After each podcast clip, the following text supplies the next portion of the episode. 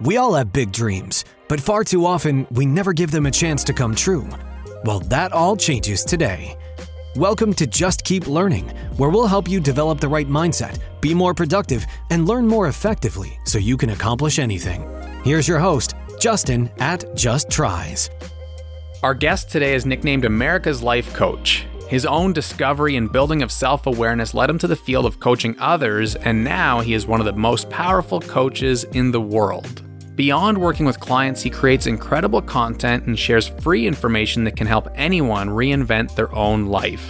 We talked for a while about growing up in a cult, breaking free to build his own future, goal setting, and what it takes to be a successful life coach. Please welcome to interview 42, Stephen Lovegrove.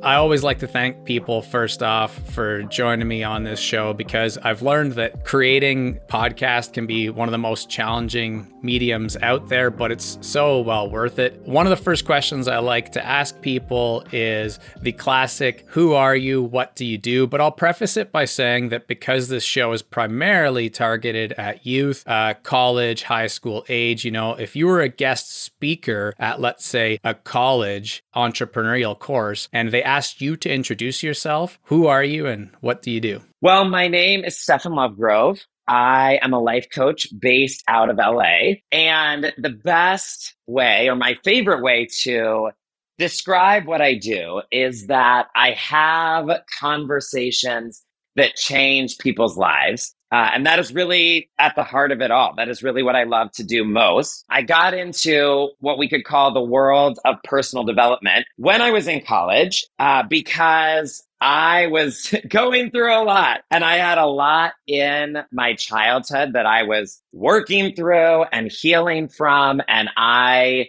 was feeling a little bit lost. I needed some direction. My life was in a lot of transition.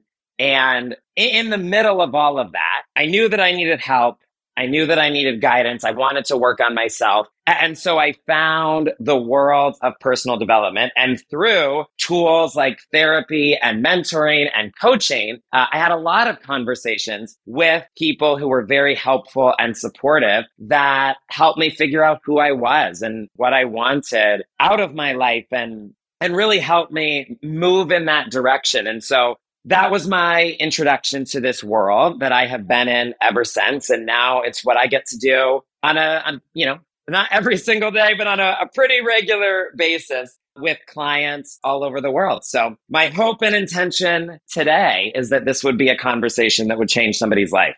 No doubt it will. One of my favorite things about this show is that we, I think, do a pretty good job of creating evergreen content, meaning that people could pick this up in 12 years from now and it could still change their life, you know? And I'm sure that a lot of the things, having got to know you a little bit over the years, that you bring to the table in terms of personal development, as you put it, will be extremely valuable to many people. Uh, you mentioned that some people helped you at that point get into that field. Could you elaborate on who those people were? Absolutely. I'll mention a couple here. So, the very first one was probably my freshman year of college. And I, like this example because I always believe in starting where you are. And sometimes people will contact me and they'll say, I wish I could do this. I wish I could experience this right now. I wish I could sign up for this. And I get it that it can be frustrating to want to have an experience, especially one that is, you know, beneficial to you and not immediately be able to do that. But especially with the technology and the options we have at our disposal today, there's always somewhere that you can start right now. And for me, freshman in college, my starting point was I found out that my college offered therapy as a free option to all students. You just had to decide, you know, I'm going to sign up, I'm going to book an appointment, I'm going to take advantage of that. And so my very first therapist, freshman year of college, shout out Amy, but my very first therapist introduced me to the concept that I had a lot of inner child stuff that was really hurt and that needed some love, that needed some attention and really helped me understand where some of my patterns were coming from and why, even though I was out of the environment I grew up in, it, it was still affecting me today. And so anyway, that was a big starting point for me. Uh, I would also put in that list the very first life coach that I was ever connected to, that I ever met. His name is Jordan Bach. And I, I like mentioning him because he is somebody that I literally just came across on social media. And I followed him one day on Twitter, I believe, first. And I always like to remind people you never know what is going to change your life in the long run because it might feel like a very little inconsequential thing. But I, I followed Jordan one day, not really thinking much of it. And that was my introduction to the field of life coaching and ended up having very life changing conversations with him. He's actually the one that put the idea in my head of, you know, I think this is something you could really do as a career if you wanted to. So those are a couple of many that I could shout out that were there and instrumental in those early days. Why do you think it was, or did he ever share why he felt that you could do this? Well, so one of the things that was going on for me when I met Jordan is I was trying to figure out what I wanted to do with my life. And I had known that I wanted to do some type of work that helped people, that was a, a positive healing influence in the world that made a difference. And I didn't know what that was going to look like. And the transition I was in was that I grew up in the fundamentalist religious cult that my parents are still a part of today. And really what was presented to me most heavily in that world is if you want to do something impactful with your life, you stay in this world and you, you know, you do something in quote unquote ministry. You work at a church. You work for a nonprofit. You, you know, you become a missionary that spreads this religious message around the world. And so my whole life, this has been, you know, drilled into my brain that this is the way to make an impact. Mm-hmm. And so I end up in college and I'm not even sure what I believe in this moment. I'm working through a lot and I'm getting pretty clear that I don't actually think I'm supposed to work in the ministry world for the rest of my life, but I still have that desire within me. I want to do something to make a difference. I want to do something to help people. I, I think it was a very natural transition of there are other ways to do that besides just this one path that has been presented to you. And I think that was a lot of what made that transition make sense. Right. Well, you're definitely someone who the idea of wanting to help people is like quite evident as much as we can get to know each other through Instagram photos or the odd reel and things like that and clubhouse chat. But definitely that like shines through, which I'm sure over the years you've realized. But at that point, were you confident in your ability to be able to help people? Or where were you in that journey of like feeling like you could do it? Did he have to talk you into it?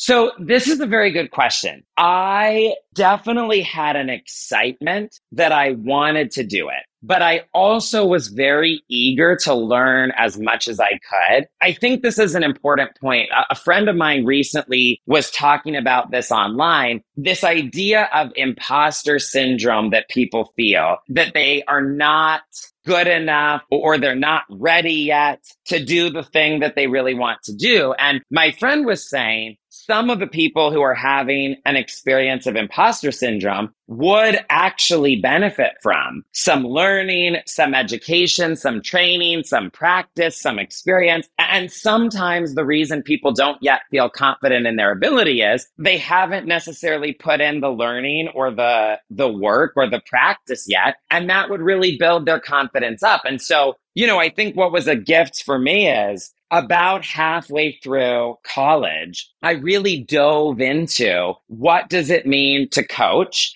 What does it mean to be a good coach? How can I learn everything possible to be the best coach that I can be? And so it's not like I walked in with absolute confidence, but I think I had an eagerness and an excitement that made me embrace the learning and the education and the training. And, you know, I, I got excited about let me take advantage of every resource I can to, to become good at this and let me take every opportunity to practice. And so I think there was a confidence that was built up over time. And I just say that because a lot of people that are listening to this may want to do something, may have a desire, may have a dream. And a lot of, you know, a lot of motivational people would just say, just know that you can do it.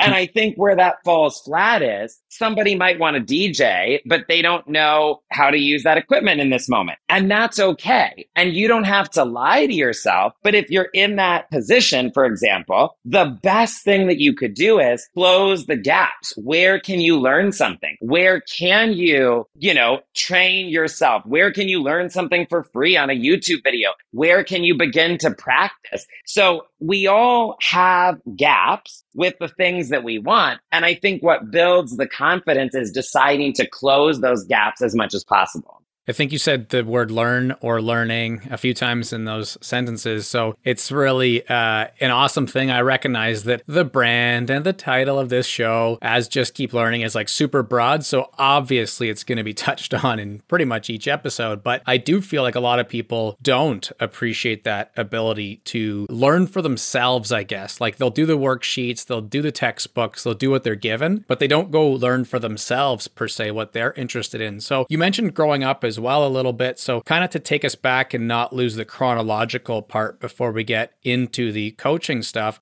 Were you always someone interested in learning? And what was school kind of like for you growing up? mixed bag uh, in terms of how I felt about learning. I think there were things I felt forced to learn that I I only did out of obligation and that felt boring to me and that did not light me up. But I I also would say I learned, I guess intentional word choice there. I learned over time that where I could take responsibility for my own journey and and you know the more the the older you get in school, the more options you have to do that, right? Like high school was the first time that I really got to choose the courses that I took. And so I, you know, I made choices in those moments of I like speech, I like drama, I like debate, I like these classes, I want to take these courses and learn more about these things. And I think the trajectory for me was the more that I got to play a role in, you know, curating the learning process for me, the more I was able to enjoy it. And by the time I got to college, I remember my view of even designing, you know, what was I going to major in? What was I going to minor in? What courses was I going to take? I felt like this is my customized thing that I get to build. And I'm going to study what I want to study. And I'm going to make this program specialized and customized for me. And even within a class, I would, you know, I would decide I'm going to use this opportunity where I have to write write a research paper and I'm going to pick something that interests me, that I actually want to explore. And I'm going to use this as an opportunity to do that. So I think I did that more and more and more as the years went on. And it made it a lot more enjoyable and a lot more fulfilling than just trying to make myself get a grade or get through a test. For sure, the idea of ownership is really interesting to me because some people start doing that super young to the point where, like, I see children or youth getting kicked out of school because they're trying to own things too much. And then some people really never figure it out. I was similar to what you just shared in that given like opportunities in university, I was trying to tweak them or asking for permission to do it on a different topic or kind of going out of my way to pick courses and, and drop courses for that matter that didn't align with like being able to be creative. So I definitely appreciate how much that can help people. Now, you mentioned the term cult when you were growing up if you don't mind sharing a bit about that and did it impact this the school that you went to and things like that too or were those kind of separate things I, I, use that word very carefully and very intentionally. One of the things I actually chose to study in college was the definition of a cult, the dynamics of a cult, the psychology of a cult, because I really wanted to understand it. And I do think a lot of people throw that word around for all sorts of things, you know, from, from a celebrity with a big fandom to a politician they don't like to whoever. I, I, use that word very literally and seriously. But the environment that I grew up in, um, if we, you know, if we want to get very technical, the religious description would be my parents are part of an independent fundamental Baptist group So that's very niche. A lot of people probably have never encountered them or are not super familiar. Um, it's not General Baptist. It's not Southern Baptist. It's very, it's a very specific niche thing. But the, the biggest thing that I would say is it was a world really governed by fear where I was taught growing up. Basically, be afraid of everybody and everything, and you can only trust us. I mean, this is how many parts of my life it intersected with, but we we lived two blocks away from the main campus of the organization. Uh, I was born on a hospital, or in a hospital rather, on their property. They had their own schools and all the way down to nursery, daycare, preschool. Our church was part of this group. Hmm. Uh, so most of my life was all inside of this world. And literally, th- there were probably two things that really interrupted it. One, we did a little bit of travel. Granted, it was for the sake of mission trips. We were supposed to be bringing more people into the religion, but we did mission trips that allowed me to travel nationally and internationally. And so just by virtue of being there, that gave me a look at life outside that world from a different perspective. And then in high school, like I said, I was very interested in speech, drama, debate. And we started doing these competitions and we would go to other schools. I will say one of the greatest gifts in life is being exposed to somebody's world and someone's perspective that is completely different than yours. And that is a gift that is always available to us. Even just listening to this podcast, every single episode, you might relate to some more than others. But even if you don't relate to the person, you know, to a T, you're getting the gift with every single conversation of somebody's perspective and experience and world that may be very different than yours. And that is always eye opening. That is always a beneficial thing. Mm-hmm. And so I had a couple glimpses like that, um, that that broke through in the middle of that. But yes, my school was was definitely a part of that. And so, for example, they did not teach us the science of evolution because they did not believe in that and et cetera, et cetera. It's a really interesting thing that you bring up the idea of listening to this podcast and then having different backgrounds and things of that nature because that's something that existentially might be a strong word, but maybe that's more related to what you had to go through. But the idea for this show of like constantly fighting the kind of niche or niche warriors who say, like, if you don't have a show that's specifically about digital marketing for 16 year old females, then you're not niche enough, so to speak. And this show is about learning and, and the fact that lifelong learning ties all of us together. But I've just kind of like continued to shield my own goals and vision because I just like almost had tears come to my eyes thinking of what you just said about the fact that everybody's going to be different. I mean, that's even as true as it is, almost an understatement. Like every single episode, I'm learning so much about different people and different backgrounds. And I'm just so appreciative and hope that some audience are equally appreciative, but it can be a little tougher to maybe build a show that way. So I kind of appreciate the way that, that you worded that. You mentioned when you, you first met your uh, mentor and the life coach on socials that at that time you were working through that cult situation or figuring out where you fit in the world. So, what did figuring that out for yourself as your eyes were opened, what did that look like in practical terms?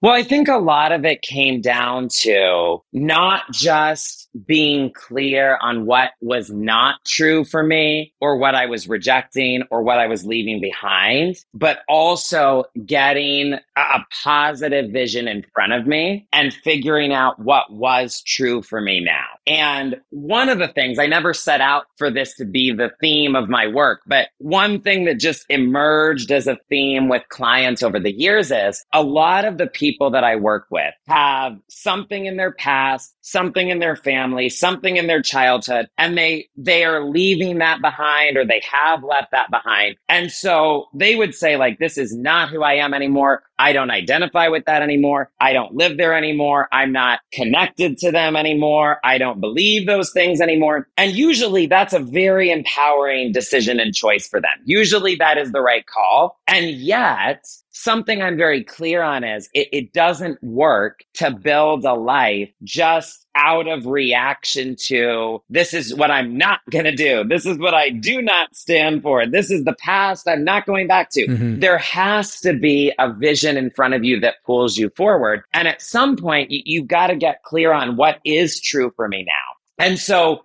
a huge part of that work for me was realizing that I did not align with all of the religious beliefs that had been taught to me as a kid. And I was clear on that at, at, a certain point in college. But then what is true for me? What do I believe? And I think a lot of people skip that step. And so I'll talk to people and they're very clear about, yeah, this doesn't work for me anymore. I don't believe that that. I don't identify with this stuff anymore. But they haven't found you know, a spirituality that works for them now. They're not clear on their identity of who they are now. They haven't found a, a coherent belief system that works in their life. And I think that's crucial work to do for yourself. Now, at that time or now, is that the way that you were raised and people you were raised by and all of that? Uh, was it like a, a, complete breakup? Or you mentioned things like things within the religion that you didn't agree with. So maybe there are a couple that you do agree with, but were you able to kind of like, I don't know if escape's a strong word. The reason I ask is that a lot of people who listen to the show and certainly youth that I'm blessed with the opportunity to talk to during the week about the show or who's coming on, onto an episode soon or talking about past episodes, like they're all going through their own unique but similarly difficult traumas in that they're really struggling through the teen years, then stuck with like, how much can I leave behind? So is it something that you were able to completely kind of break away from? Well, in all candidness, the way that it happened for me at 18 is I got kicked out of the house by my dad. Oh. So, on one hand, there was a very clear line in the sand that was drawn for me on that front. Um, I, I, still do keep in touch with my mom. We'll talk occasionally. I, I, see her once a year, typically at Thanksgiving with some other relatives. Uh, my grandma on that side, I'm very close to. I speak to on the phone a lot.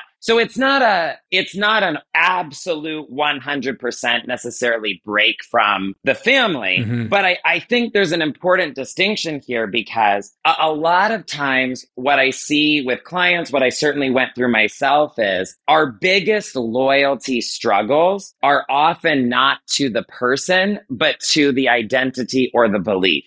So I'll have clients that, you know, for example, they may not have spoken to their mom or their dad in 10 years. And yet there's still the voice of their mom or their dad saying that they're a failure, saying that they're not good enough, saying that they can't, you know, people like us can't do X, Y, Z. Mm. That voice is still inside of them. And a part of them still believes that 10 years later. And so typically where I point people is it's not so much about the externals of cutting people off or you can never go back somewhere, etc. But it's about making sure that on an inner level, you can fully step into the new. And I think the biggest challenge, but also the biggest miracle is often seeing yourself in a new way, believing a new story about yourself and letting yourself live somewhere new internally without being loyal to the old. I heard a powerful quote just yesterday that was something to the effect of if you are going to hold a grudge, ask yourself what you are asking that grudge to do for you. What are you employing that grudge to do? And it was Greg McKeown who wrote the book uh, uh, Essentialism. And I really feel like that's similar in the sense that I see a lot of people cut, you know, siblings or uh, friends or parents out of their life. And then to your point, the grudge that they are holding still just eats away at them for so long that it's almost like they could have kept them in their life but done the inner work uh, as well. You know, like they're not, they're two separate things almost. There's a spiritual text that I love that says you can have a grievance or you can have a miracle, but you cannot have both. And I think when we hold on to a grudge, often what happens there is the grudge becomes our story and our reason and our excuse why we're not able to have or do the thing we really want. And I do think we reach a crossroads moment of sometimes it comes down to Do you want to have this grudge be proven true yet again? Or do you want to have what you want? Do you want to be happy? Do you want to be able to enjoy your life? You know, I remember a very powerful moment with a client a few months ago, and the, the point in conversation we arrived at was if they continued to hold on to the story that their parents had ruined their life, they weren't going to let themselves thrive as an adult. And there was a part of them because of the, the legitimate horrifying trauma they had been through, really wanted to hold on to.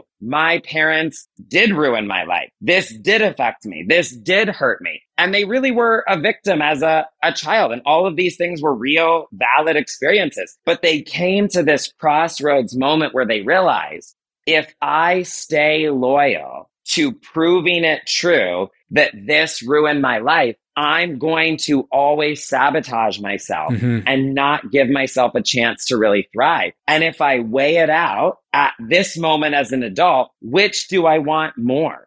What do I really desire here? It's not to prove successfully that this ruined my life because I don't want my life to be ruined. What I actually want on the deepest level is to have everything I want, is to let myself be happy, is to let myself thrive. And if I have to release the grudge to do that in this moment, you know, that's well worth it.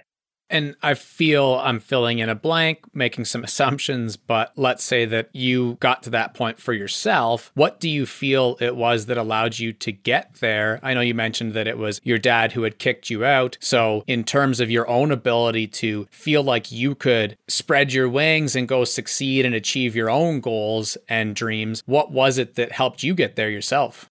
I think the biggest thing was releasing the idea that I had anything to prove. I would say for the first two or three years of my business journey, whether I would have consciously recognized and admitted this or not, I definitely had a desire to achieve that came from needing to prove something. Mm. And I wanted to prove that I had not made a mistake by not wanting to be part of the cult. I wanted to prove that, in fact, I was not screwed, but that I was going to be okay. In fact, I was going to be more than okay. I was going to be successful. And it's, it is a tough thing because so many of us end up in this experience where we're trying to prove something to someone. And it's really just ultimately trying to prove something to ourselves. But it is such a burden we don't have to carry. And, you know, speaking of the power of a podcast, this was such a random thing, but I remember this broke through, you know, on a deep level for me. But I remember I was listening to Dr. Phil on a podcast one time talk about how all he ever wanted was to hear his dad say that he was proud of him. And he waited and waited and waited and waited. And all the way up to the end of his life, when his dad passed away, he never heard it. And he said there was a, a moment where he realized his dad may never and did did in fact end up never telling him the exact thing that he wanted to hear. And Dr. Phil had to realize he had to make the decision to look at himself in the mirror and say, you know, I can't control this person. We can't make them show up differently. I can't guarantee you're going to get it from this person, but, but I can look in the mirror and I can be proud of myself. And that is something I can choose. That is something I can create. That is something I can give to myself. And it was very profound listening to this for me because, you know, at the time, Dr. Phil literally had built himself up to the number one most watched talk show in the entire world for many, many years. And to realize he could have that level of achievement and still still be waiting on something that he wasn't going to get to try to prove something. That episode, that conversation was very impactful for me. And I think it broke something within me that was waiting, waiting, waiting, trying to prove something and said, whatever it is that you think you need to prove, give it to yourself right now like you said earlier, those little moments, we never know when they're going to have an impact. And that's definitely a special type of those stories, the, the power of the podcast and that idea of just like catching that episode, you know, the circumstances to led you to doing that and not knowing that what was going to be said or whatever I remember one of those for me was like late at night and I was just laying in bed half asleep and I caught it live and this clip's gone like viral since from Will Smith talking about the idea of dis- decisions and how like it's so important to actually decide that we're going to do something as opposed to thinking and it's similar to what you said earlier that a lot of people don't believe they can do it so therefore they don't decide that they can. Well, you know, sometimes you can only see so many rungs up a ladder, especially again again, some of the kids that I work with, like they, they've never been exposed to success in kind of that external idea of becoming a musician or becoming a painter or whatever they want to do. So why would they ever believe they could? And then, you know, he was kind of saying that idea of just deciding. And that thing has served me so many times. And it was like one line from a late night talk show. So I really love hearing those stories because it's like almost happenstance or fate or I don't know what you believe in that way. Um, but something spiritual spiritual that really helps us. Like, I don't know, you, you landed on that episode. So I'm glad it happened for sure, because obviously that was a pivotal moment for you in terms of being able to build business and then subsequently help a lot of people and things like that that uh, that have really made a huge impact. So you around that age you're in college and what were you majoring in and I guess what was your your vision for life at that point were you planning on being a life coach? I think it's kind of a thing that's fairly rare. So, what did the version of kind of like pathway planning, as we call it in traditional school field, look for you? So, because I transferred, the name of the major shifted a little bit. But for the most part in college, wherever I was, my major took some form of religion or philosophy and religion. Um, I did not originally choose that knowing exactly what it was going to look like or where it was going to lead. Certainly not that I was going to end up in the life coach realm. Uh, and I kind of infused some psychology and humanities in, in, the back half of college. The more that came into the picture, but I, I went into the the field of philosophy and religion because I really was fascinated by these big questions, hmm. and that is something that is just unique, and I, I just embrace it with my journey. But I'll have clients come to me in their 40s, 50s, 60s, and they're at a point in their life and their journey where now these really big questions about what am I here for? What, what is the meaning of life? What is my purpose? Where those questions come front and center for them, sometimes for the first time,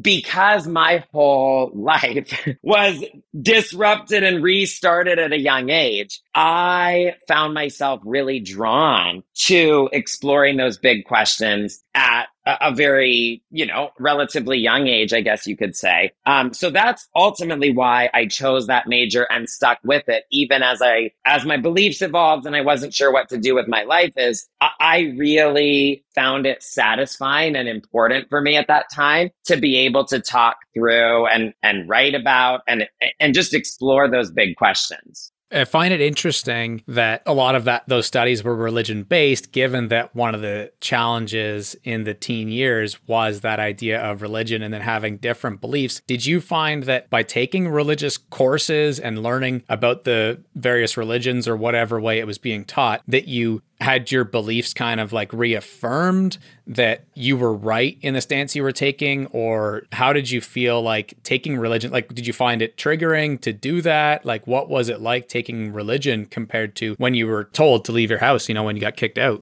Well, I, I think a couple things. One, I will never forget the first day of Philosophy 101. And to sum it up very simply and succinctly, my teacher essentially begins by presenting the class with some version of the question, the, the ageless, eternal question human beings have asked. Why do bad things happen to good people? And why do bad things happen in the world? You know, inexplicably sometimes. Why do bad things happen that we feel people don't deserve? And he framed this question with the context that part of why philosophy and religion exist is that people have been asking these questions for thousands of years. And I think number one, one shift within me in that time was a humility and an awareness of, you know, any, any part of me that came in there wanting to end up with a set of answers that I knew this is exactly it. This is the, the one and only truth. I've got it now. We've got it all right. You know, I, I think a part of me wanted to go from one ideology to another. And that was still the part of me that had to unlearn the kind of cult, we are right, everybody else is wrong, us versus them kind of thinking. And so sitting in that philosophy 101 classroom, I just remember the, the life changing awareness of some of these things are just complex. Some of these things have uncertainty to them. Some of these things require mystery. And the fact that human beings have been asking these questions for thousands of years means who, who are you to think as a 19 year old that you are going to have or need to have all the answers once and for all right now? So I think that was a big shift. Mm-hmm. I also think within the realm of religion and specifically in contrast to what I was raised with, again, this theme I'll touch on uh, being open to a different perspective and recognizing that there could be value and validity in a perspective different from your own. There were a lot of places where I had only ever been taught one thing and I was taught this is clearly right. This is clearly the truth. This is clear clearly what we believe and why. And I had not been exposed to other perspectives very intentionally. And I remember one time I asked my mom, and she's not going to listen to this, but in consciousness, I'll still say, love you, mom, despite our differences in belief. But I remember one time I asked my mom, Mom, do you have any friends that have on anything a different religious view than you? Even a single one. And she said, Well, no, not really. And that was what I was surrounded by growing up is just we're in a bubble. Everybody thinks like us. Everybody is like us. Everybody believes like us. And you can be in a bubble like that, by the way, in many realms, not just religion, not just a cult. But the, the point is in college, I'm suddenly confronted with, you know, the people that believe different things, they're not just stupid. They're not just evil.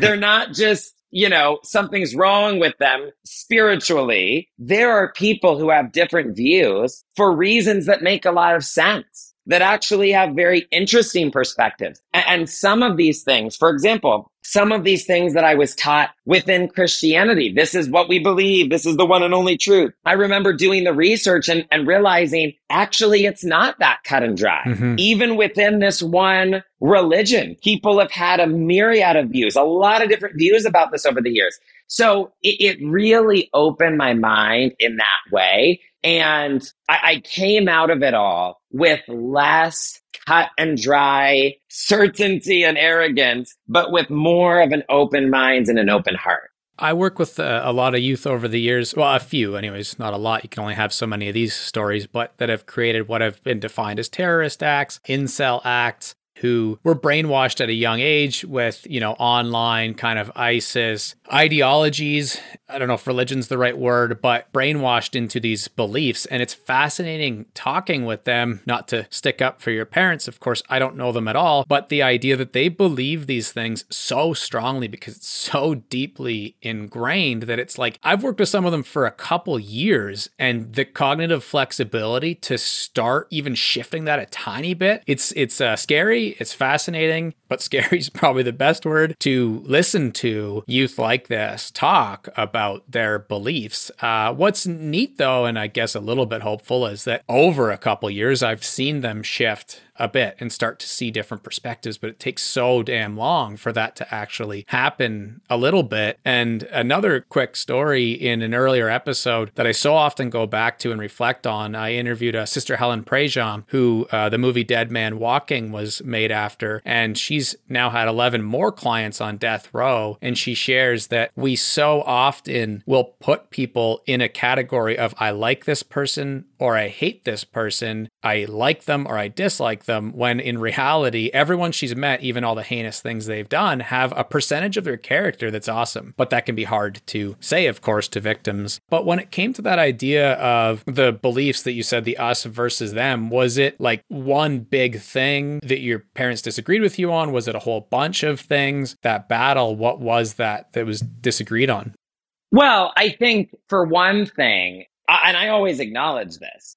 I think if I was born into the same world, but not me as a different person, as a different version of me, there is easily a path in which I could see myself becoming a staunch fundamentalist, not a not a terrorist or something to that level, but I could very much see myself becoming a fundamentalist and staying in that world and another trajectory of life. The thing that disrupted it for me is I was gay and I figured, I mean, I am gay, but I, at the time I also was gay and I figured that out at around 12 years old.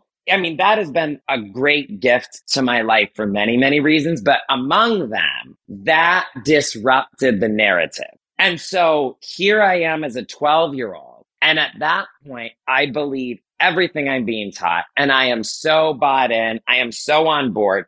And then I realize that I'm gay. And then I quickly come to a realization of this is what we, you know, we in this world believe about gay people and it's not good. And this is what we in this world say about gay people and how we treat them. And it's not good. Mm-hmm. And that internal conflict grew and grew and grew and ultimately got me out of that world. But I, I do want to say the thing I'm against, just to be clear, is not those people or even that world. The thing I'm against is ideology and us versus them and separation that puts human beings at odds with one another. And I, you know, something I, I always try to be very clear on with people is everything that a person is choosing makes sense on some level in their brain. And when we understand this, it leads to so much more compassion because nobody is choosing something that their brain and, and who they are and where they're at in consciousness is not giving them a reason to choose. And so when, when we start from that place, I think we all in this moment could think of somebody that we think is abhorrent, somebody that we think is wrong.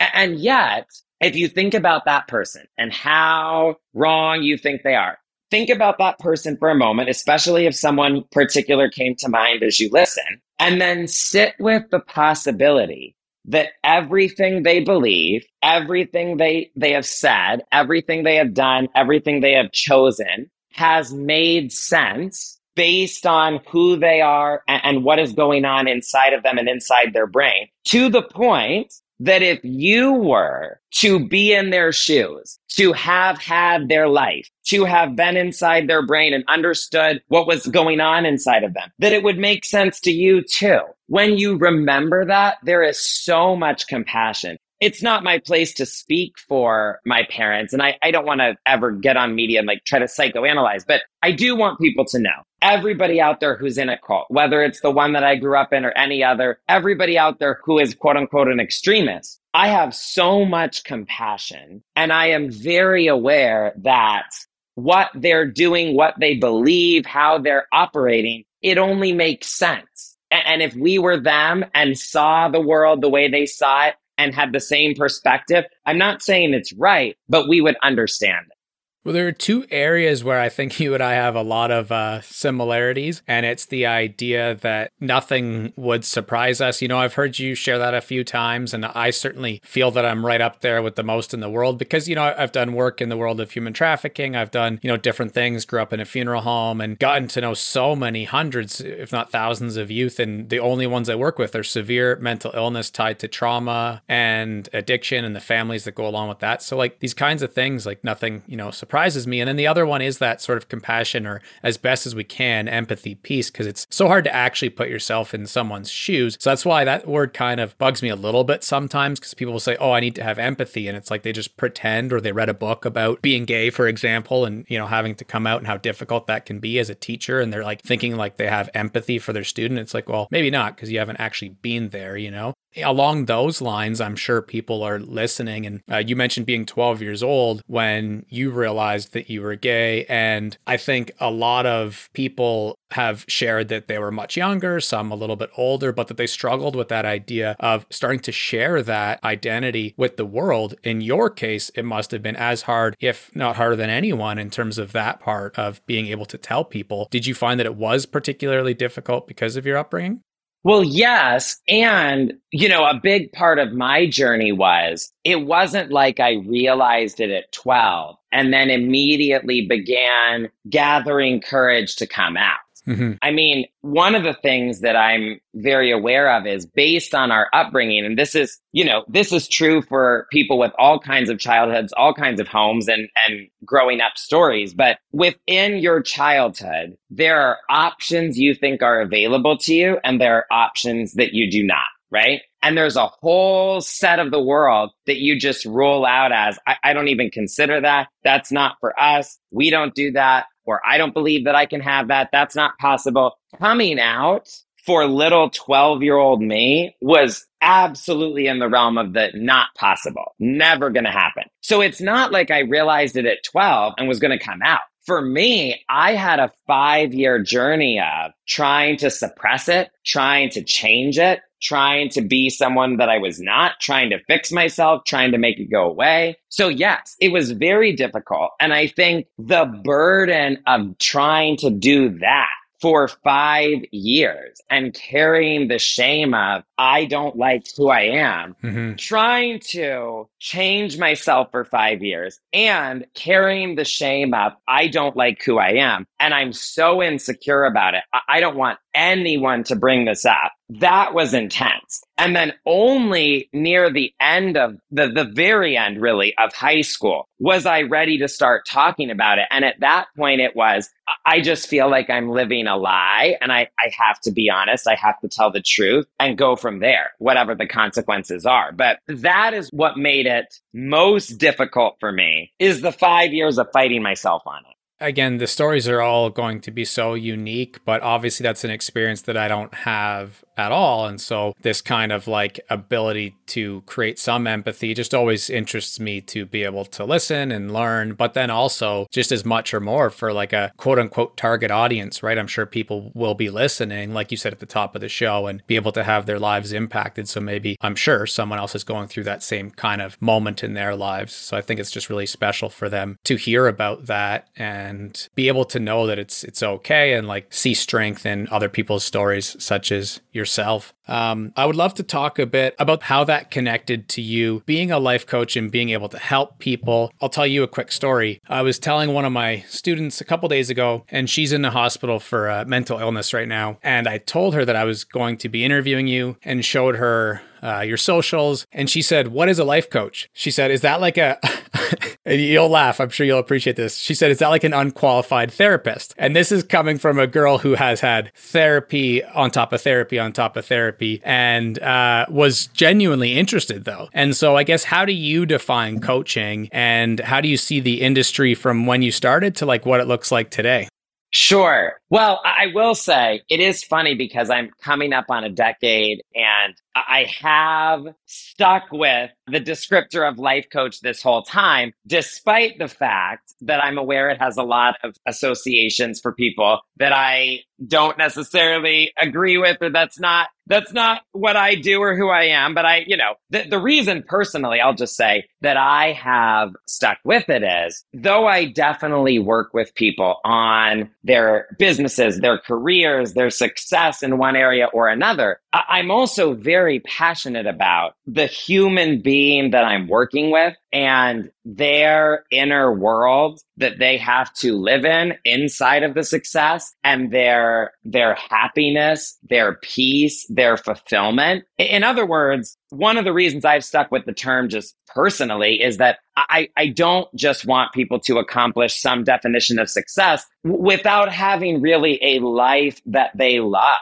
that is authentic to them, that is aligned for them and sustainable and feels good. Um, but to go back to the broader coaching discussion, coaching is a specific tool and, you know, set of skills that is distinctly different from therapy. I think people often position them as if it's one or the other, like it's a, a battle or a which one is better. I shared very early on in this interview, I have benefited from both. I have many friends who I believe are contributing to the world positively through both. So I don't I don't view it as an either or. Mm. I, I, try to give a distinction that I think is helpful, but I also want to acknowledge this is just my distinction. Uh, there would be therapists and coaches who would listen to this and view it differently. The metaphor that I really like and give to people is therapy as I understand it and look at it in, in light of coaching. Therapy is designed to kind of be archaeology for your past, where we look in depth at your childhood. We look at wounds that are there and unresolved trauma and things in the, the memories and in your history that have never been dealt with. And, you know, again, this is a tough thing to perfectly nail it on the head because th- there are so many versions of therapy and there are so many therapists who do it lots of different ways. I would say based on technical definitions, for example, the DSM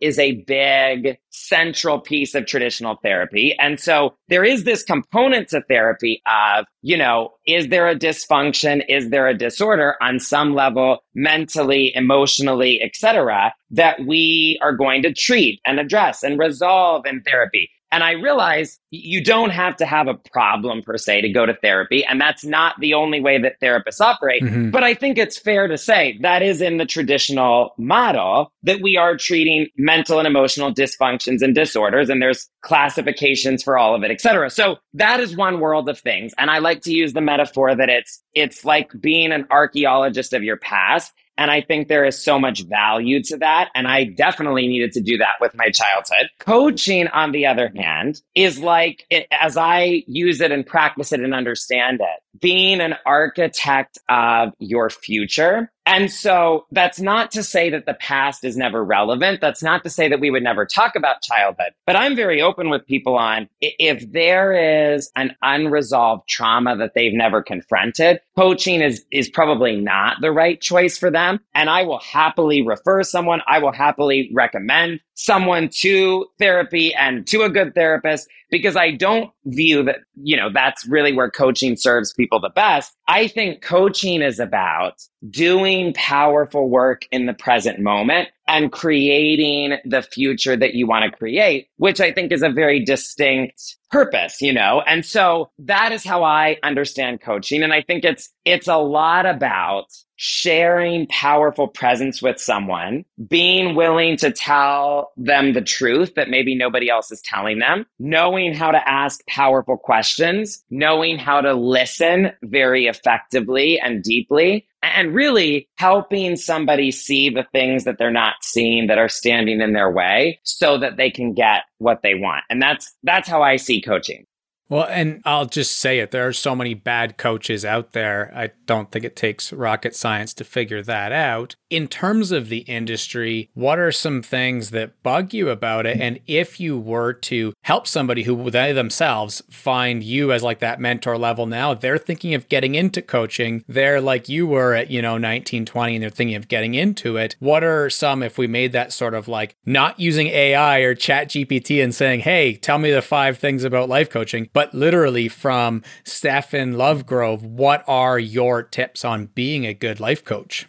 Well, a, book that I send everyone to because I think it does give people honest truth about what what it takes to not only coach well but to build a business doing so, but doing so with integrity. And I think it explains this in a way that is not just painting a pipe dream for people to get excited about, but giving them really honest, solid, helpful teaching to go on uh, would be a book called The Prosperous Coach by Steve Chandler and Rich Litvin. I love that book. I've often sent people to it. In fact, this is a, a little bit sassy, but I've even sent people to it and said, go read this book in its entirety. And if at the end of reading this book, you're more lit up and more sure that you want to coach, then come back and we'll talk. I definitely would send people to that book. The biggest thing that I would say is coaching is not a quick path to anything as a career. And so, you know, I'm in my ninth year doing it, right? I don't feel threatened by the existence of bad coaches out there because I'm very aware that,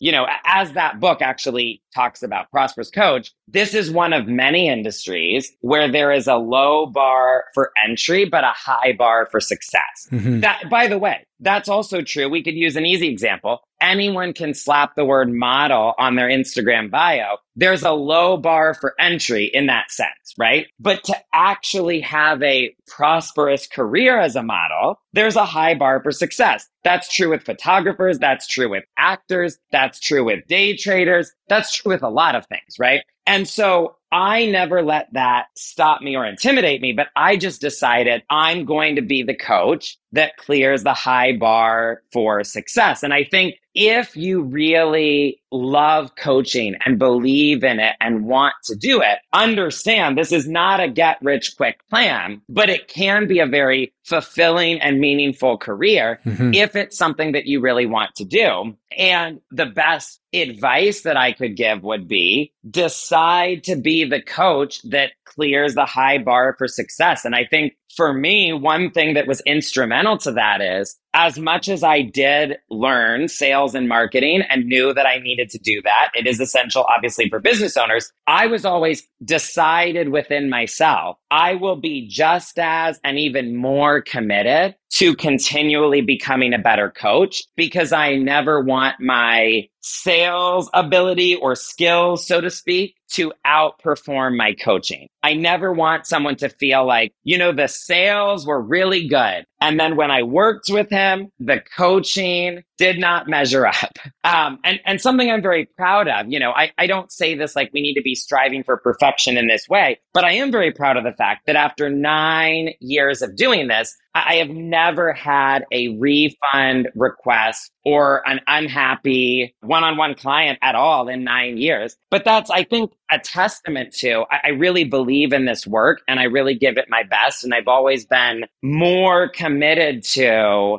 being a better coach and doing what it takes to do that than I am just being good at sales. And I, you know, that, that's a big thing to me. I think with the industry overall, I also think it's important to recognize you can't answer for every single bad coach out there, nor can you fix the whole industry. And I just say this because I think a lot of coaches who do value integrity, have very big hearts, get sidetracked a little bit because they worry that the industry makes them look bad or discredits them. And this leads to a lack of confidence in what they do. And so they think that the answer is going to try to be, we're going to weed out all the bad coaches once and for all. We're going to clean up this industry. I appreciate that there's often good intentions and good hearts behind that, but I feel like it's a more productive path for you to decide, you know, coaching is now a, a multi billion dollar industry. I can't control or change the entire industry, mm-hmm. but I can be a person that I can be proud of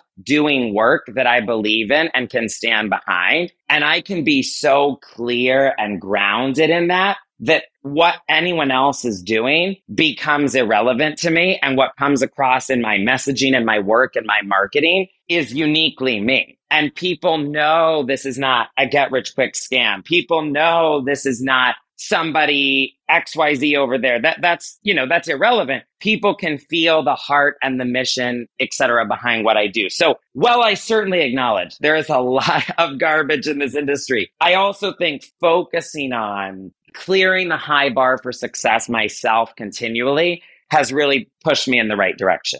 What are ways that you are able to continue to clear that and develop your own ability to coach? Well, I think on a continual basis, one, just keep learning, to quote the title. But really, like, I think people who are designed to be coaches or wired to be coaches are by nature lifelong learners. And so there's never going to be a time when I'm not reading, listening, attending, experiencing, participating in things to always be working on myself. Uh, one thing specifically that I think is huge I have actually had the same coach and coaching relationship in my life now since 2016. That doesn't mean that I haven't also worked with other mentors and coaches, etc. since then. I certainly have. But I will say receiving great coaching for myself on a weekly basis really keeps me accountable and keeps me doing the work. And if there's anything I'm lying to myself about accidentally or sabotaging or not seeing, I think that is that is huge for me, mm-hmm. particularly because working with one coach long term makes it a little harder to hide because she knows my patterns and she knows my history. There's nothing wrong with continually having different forms of support, but there is an accountability. There is a no BS meter thing that exists with having the, the consistency of that. So I think that's a huge piece of it. And then one more thing I'll mention is just staying connected to the needs and experiences of my clients overall, where people were at and what they needed in 2018 was one thing. Where people are at and what they needed in 2020 looked very different. Where people are at and what they need right now in this moment at the time of this recording is yet again very different. I also think there are timeless principles, tools, strategies of coaching that I will always use, right? I will always meet someone in the present moment. We will always do the work there. That there's things we will always come back to. And I think I am able to serve more effectively as a coach when I am connected to what people are experiencing right now. And I really do try to pay attention and, and stay connected to that. I really appreciate you sharing that you have a coach and have always had a coach because I feel like there's a lot of uh, shame or guilt that people feel connected to this idea that they're hiring a coach sometimes. And also, they feel like it's maybe a temporary thing, whether it's in the fitness industry or business or in this case, life. They think like it's like a short term thing or they don't really fully appreciate it. And I often say to them or share with people that it's okay. Like, if you look at someone like uh, Israel Adesanya, the UFC fighter, it's like that dude's got like 14 different coaches in his life life, right? And he probably has one or two specifically to life in general, but then he's got all the different things taken care of too. And it's like, well, he's certainly leveled up, yet he has a lot of coaches. So I think it's something that people need to just feel okay coming to terms with. I know we will, you know, we can, we can, like I said, we could talk a long time and we'll have to wrap pretty soon. But because a lot of people who may be listening to this, certainly um, I'm taking a bit of a leap, but let's just say they they wouldn't be able to afford your your services. And so, of course, they could maybe look at someone who they could kind of afford or get into working with. But also, I feel like maybe just some of the things that you do to help people when it comes to goal setting might be a really good way to kind of have a final topic here in, in that you could maybe share some of the insights that you feel are similar as much as this can be tough because it's an individual,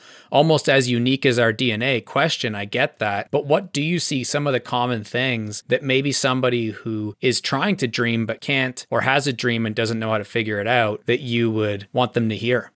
Sure. Can, can I say one thing on the last question for a moment? And you can say anything.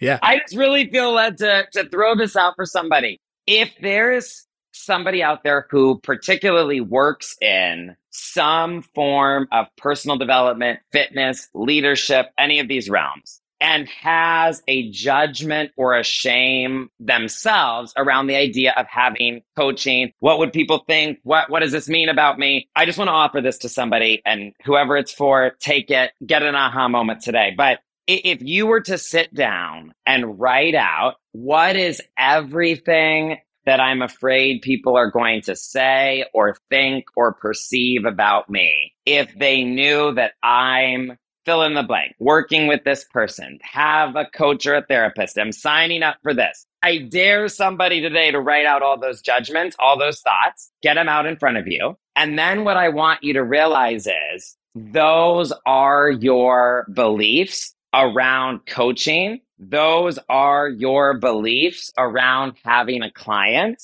And that is probably reflected in your sales and in your business. And I just want to throw this out there because so many of us, and this is really a, a desire, vision, goal, thought overall as well. But so many of us want things and yet have judgments around it. So we end up with an inner conflict wanting people to sign up for your coaching while having a judgment on being a client is just undermining yourself. If that's where you're living today, I'm not judging that. I just want you to see that inner conflict makes it so unnecessarily difficult. Mm-hmm. And if you can clean up your own mindset and energy around what it means to get support, I guarantee you will project something better out into the world, into your content, into your community, because it's very hard to maintain that judgment and be actively selling to people wanting them to sign up, disproving or, or in, in the midst of that judgment, right? So I just wanted to throw that out there. To go back to this question, the biggest piece of advice before I speak to goals for a second that I would give is whether or not you're working with me or anybody, show up like a client now and show up like a client with whatever you have at your disposal to work with. And I think one of the things that I try to dispel is this idea that if I'm not in a position to hire any coach or the coach I really want, etc., that there's there's just nothing I can do in this moment, right? That goes against every principle of coaching I believe in. Because one of the core truths I believe is that every moment is a perfect starting point. And now is the right time to begin no matter what that this this is the perfect place to start not the imaginary idea of the future but now no matter what the circumstances are. So what i would say is whatever you have available to you right now how can you become your own best client of doing the work right in this moment? And i i often tell people just very honestly one of the biggest distinctions of what I see with my clients is yes, they're receiving coaching. Yes, they, you know, there's a relationship and sessions and all these things, but they show up differently. And yet they show up in a way that is available to everyone. Mm-hmm. So, for example, I might do a free live stream and I might give a journaling question and I'll say, if you journal through this question, this question would change your life. What's funny is I'm sharing that on a free live stream that anybody could watch. My clients who don't need to watch the free live stream to have access to me, they may watch the live stream. And of all people, my clients tend to be the ones where they will journal through the question and then they will get a breakthrough. And then the breakthrough will lead to a result. And then before long, they'll be updating me on this is what that created. This is what that shifted for me. And it's funny because that question I shared, for example, was available to everybody. It was just a question of who showed up and took it. You know, we serve people in a lot of levels right now. One thing I'm very proud of is we have a membership that people can access where you get all of the videos and teaching and courses and all the library that is available to my clients hmm. without having to be a client, which I'm very happy to have that option this year. But even beyond that, even with my free stuff, even with YouTube's massive library of free stuff, even with the stuff at the physical library, even with this podcast, I think what people miss is the gold is not having access to it. The gold is in what you let shift within you. how you work with it, how you implement it. The gold is in if something spoke to you, if something ignited you, if something made you think in this episode today. Don't think that, you know, if only I had this or I need access to this or I need to wait for this. The gold is in working this thing, this insight, this breakthrough, this awareness. And the, the last thing I'll say about goals is it, really all comes down to knowing what you want and also being clear on any and all parts of you that don't want it. And really, so much of the work can be summarized in those two things. Anybody could begin today to get a little more clear and a little more connected to what they want forming a vision, solidifying a vision, sitting in the energy of it a little bit longer. Anybody could move forward with that today. And anybody could begin to check in with themselves on is there any part of me that, though I do really want this thing, is scared of it? Or worries that something bad will happen if I get it, or any part of me that thinks I'm not supposed to want this or have this. And so those are always two places to look is what do you really want and what part of you doesn't want it? And there are almost always insights waiting there. That's huge. A beautiful, powerful, I could call it mic drop moment, I suppose. And like, it's funny because um, I always ask a few rapid fire theme questions to wrap, which we'll do right here. But I feel like I'm going to be a little bit distracted and sidetracked because you're mentioning those things really like have me in a reflective mode right now, which is, which is good. So hopefully I find myself in the category of people that do take action because I'm trying to not reflect for the next couple minutes here, but I'll do it afterwards. right. And and for people listening, what I want to say is we're in real time and we have to finish this interview. But just to get ultra practical and not take for granted that people know what I mean of how to how to do this in real time. You are not in real time having to move forward. So if you're listening to this and there's anything in this interview that got you reflective and stopped you in your tracks and really made you think, this is your permission slip that you didn't need anyway to push pause, to go back, to re listen to it, to take out a journal, to, to stop the episode and write and reflect and integrate. That I'm telling you, that is where the gold is. And we may not be able to pause in real time, but that is, that is the kind of thing I'm talking about is don't have a glimpse of the gold and then just everything goes on, the day goes on, life goes on, you never come back to it. Do the pause, give yourself the gift, receive what's there. That's, that's exactly what I want people to do with this episode. Yeah, it's amazing. Uh, people ask me all the time, like, one of the number one things I need to help youth with, and they'll think it's like in education, it's English or it's, you know, these math scores and all this crap. I'm like, it's always clarity. Mm. It's always 100% of the time for me, it's clarity. And that's their biggest struggle. And so I've had a lot of fun just helping them find clarity. And it's, it's always, always exciting, but the answer is always different, which is super fun. Mm. So I'll do the rapid fire things. But before I do, in case there's anything else that you want wanted to share, or I would hate to have us wrap and then have you think, oh, I, I would have mentioned this or that about the topics that we're on. Cause, you know, it'll probably be a couple years before we do an interview again.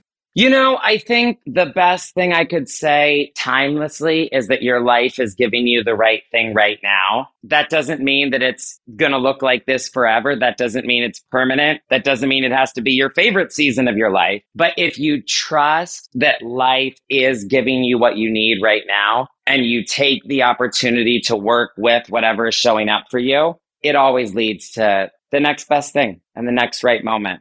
So work with your life right now. It is the classroom. It is the teacher. It is the gift. I could have said that and it was true for me and true for everyone in, in 2015, which is my first full year of business. I'm saying it now in 2023. Come back in 2029. It's still going to be the same. Yeah, I was going to say, and hopefully you'll be saying it in another 20 years from now. Uh, so, with the rapid fire questions, maybe you just, because you added that, this might be it, but it's the classic. If you were to leave a piece of advice or some advice for the next generation coming behind us, what would that be? All things are still possible for the one who believes. It is your turn to be the one. Beautiful. And something that you yourself are learning right now that, you know, may be off brand and surprise people. I think a very calm creation. I like excitement, but I think for me and a lot of clients, we've gotten to the point of wanting things to feel really sustainable for the long haul. And a lot of that is a very calm, restful creation. This is where I get to flip the mic. And if you were to ask me a question that you felt my answering might help bring some clarity to my audience or the work that I'm trying to get up to, what's a question that would come to mind? Hmm. What is a big desire you have for this show that would be a dream come true if it happened this year? In the very practical, like short, like one sentence, it would be to be able to have it monetized, to use a cheesy word, but the ability to do it full time in that I could, you know, like an author, wake up and work on this show, you know, be able to walk my kids to school, maybe meet them for lunch and then pick them up from school and live that sort of, you know, solopreneur, entrepreneurial life, but where this is the foundation of that for sure. And the tough thing about that is I didn't really decide that until essentially essentially this last little bit, having gone through some grief, losing my two brothers in the last couple years, and doing a lot of existential work and reflection myself. I had all these like buckets of things that I did, and the podcast was one of them. But this year, I've really realized that all the other things need to go on a back burner, if at all, because this needs to become the foundation. Uh, because I now, as you mentioned earlier, believe that that is possible, and I want to make that happen. Because more importantly, it can be a teaching tool that I feel like high schools and colleges can use, and even youth just on their own, because I try to connect with those who are high school dropouts or don't fit into the traditional education system, that it changes lives for them in very similar ways that you do through coaching. Beautiful. I will hold the vision with you. Thank you. I really, really appreciate that more than I can certainly put into words, which is hard for an audio based show. But I think you know what I'm saying emotionally, spiritually. I just really do appreciate it. And I appreciate you taking the time to do this because I know the field that you work in, you're highly sought after. And it really, really, really means a lot that you took the time to be selfless enough to share these stories and join us on the show today. Thank you for having me. Thank you for being a, a great conversationalist and asker of questions, which we highly value in coaching. That's too funny. I'll have to uh, maybe make that the title of the episode, a title of a blog post. I mean, because that's that's that's a great way of putting it. Yeah, thank you so much. I really appreciate it. And um, well, end scene. There we go. We can be done. But uh, yeah, thank you. There we go. Been a pleasure. JKL listeners, thank you so much for listening. Thank you so much for sharing. Thank you to our guest, Stephen. Such a bright light in what can often be a dark place of social media. As always, we love getting your DMs or comments about the show. If you have any input on guests or topics, don't be shy, just let us know. Until the next episode, all the best, and remember, just keep learning. You're one step closer to making your big dreams come true, but there's plenty more where that came from. Be sure to subscribe to the podcast so you never miss an episode, and if you know anyone who might love the show, send them a link. We'll see you next time on Just Keep Learning with Justin at Just Tries.